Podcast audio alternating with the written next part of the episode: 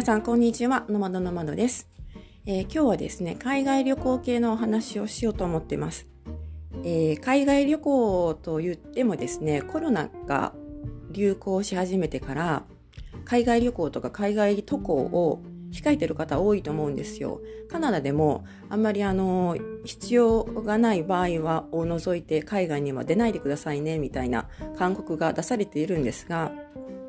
それでも私たちはもともとバックパッカーで海外旅行が大好きなので、えー、っと、コロナが起こって以降もですね、ちょくちょく海外には出てます、実は。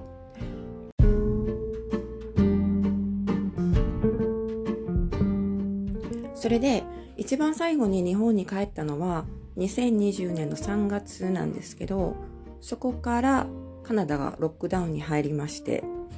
でも夏を過ぎるとちょっと落ち着いてきた感じだったので、10月にですね、その年の10月にギリシャへ2週間、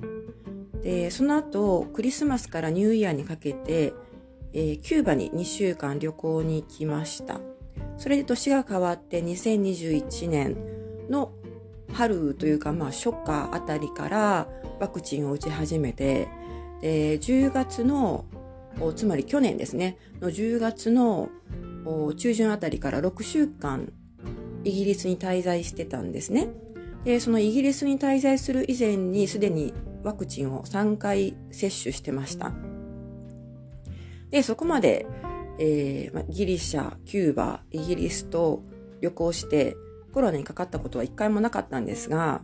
えー、ところがですね、今回12月の11日から2022年の1月17日までメキシコに滞在してまして、その時にコロナにね、感染してしまったんですね。まあもうでもコロナと言ってもオミクロンが出てきてからたくさんの人がコロナに感染してるので、そういうコロナにかかりましたよという体験談はね、結構巷に溢れるようになりましたよね。だからあの、ここではあまりその辺はえー、お話しするつもりはなくて、えー、詳しくはブログに書いてるので、もし興味があればね、そちらのブログを読んでいただきたいなと思います。で、あの、何が言いたいかというと、えー、っと、そこの、その時に思ったのが、カナダに住んでるんですけどね、カナダに帰国するとき、その時は、とにかく、えっ、と、カナダ入国ですね。その時は、PCR 検査が陽性でも入国できるということなんですよ。それがちょっと、あの、日本はね、これをお話ししている時点で、日本は PCR 検査が陽性だと、あの、入国できません。はい。だから、それ、これってカナダだけなのかな？って、カナダと、まあもしかしたらアメリカもそうかもしれないんですが、例えば海外旅行に行って、陽性というかコロナにかかっちゃって、PCR で陽性が出ました。となっても、ある一定条件をクリアすれば入国とかカナダは入国できるということなんですね。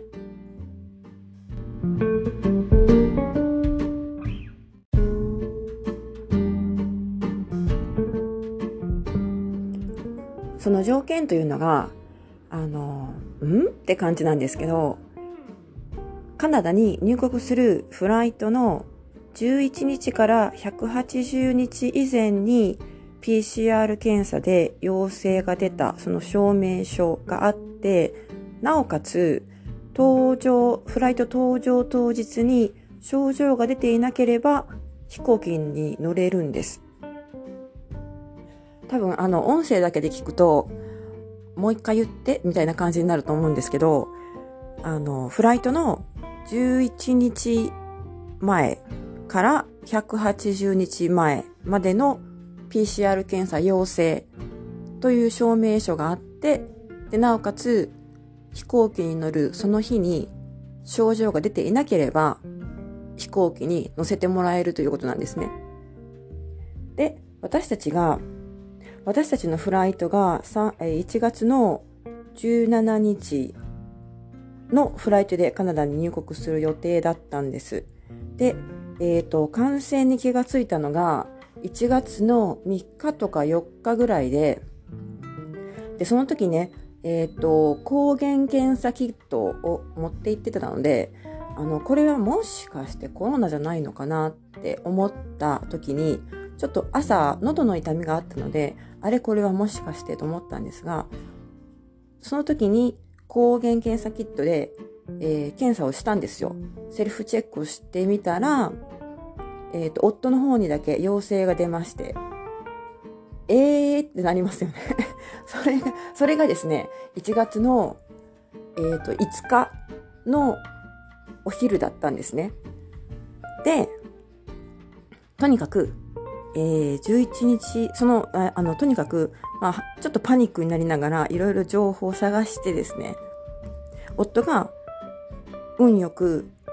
11日以前の PCR 検査陽性であれば、で、症状がなければ、飛行機に乗れるという情報を見つけてですね。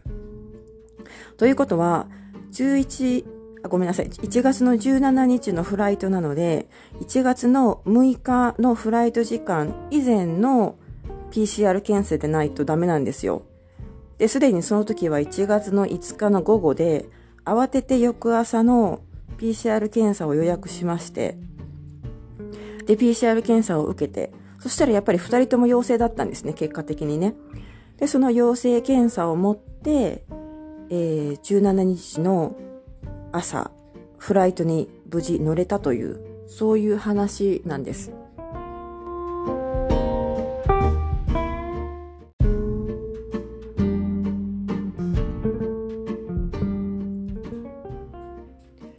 あ、それは今のところカナダの話なんですけど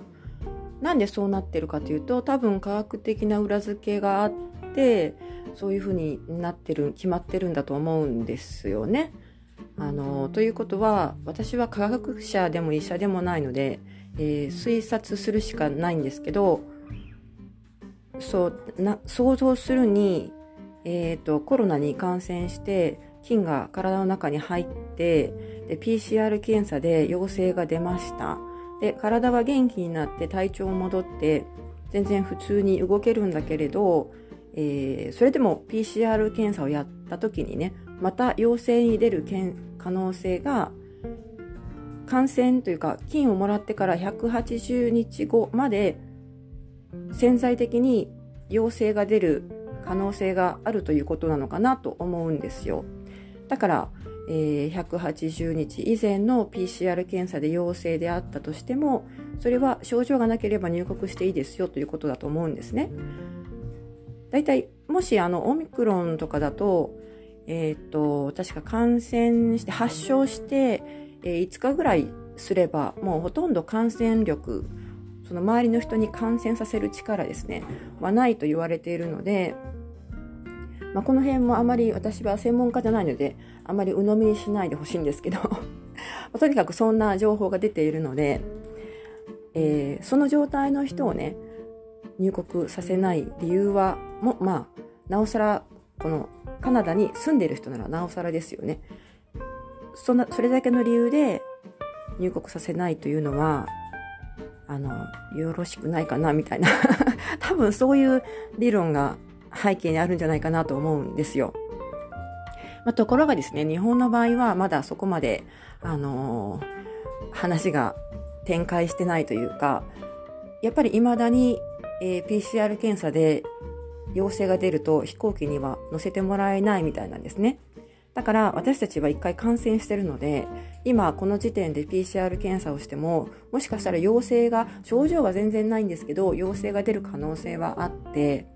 ででも日本の、えー、規則だと日本に入国するフライトの72時間以内の PCR 検査で陰性が出たというそういう証明がないと載せてもらえないのでちょっと私たちにはまたあの一つリスキーなポイントができたなと思ってます。多分これはだんだん他の国もねあの日本も含めて他の国もだんだんとそう規制が緩やかになっていくとは思うんですが割とまだ日本はね国内でオミクロンがあれだけ流行っているにもかかわらずなかなか厳しいなという感じではいそういうことをね今回は喋ってみようかなと思って、えー、レコーディングしてみました。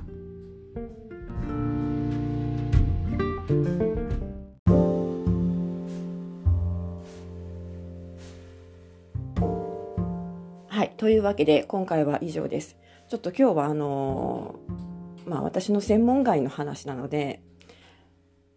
ややどもりつつ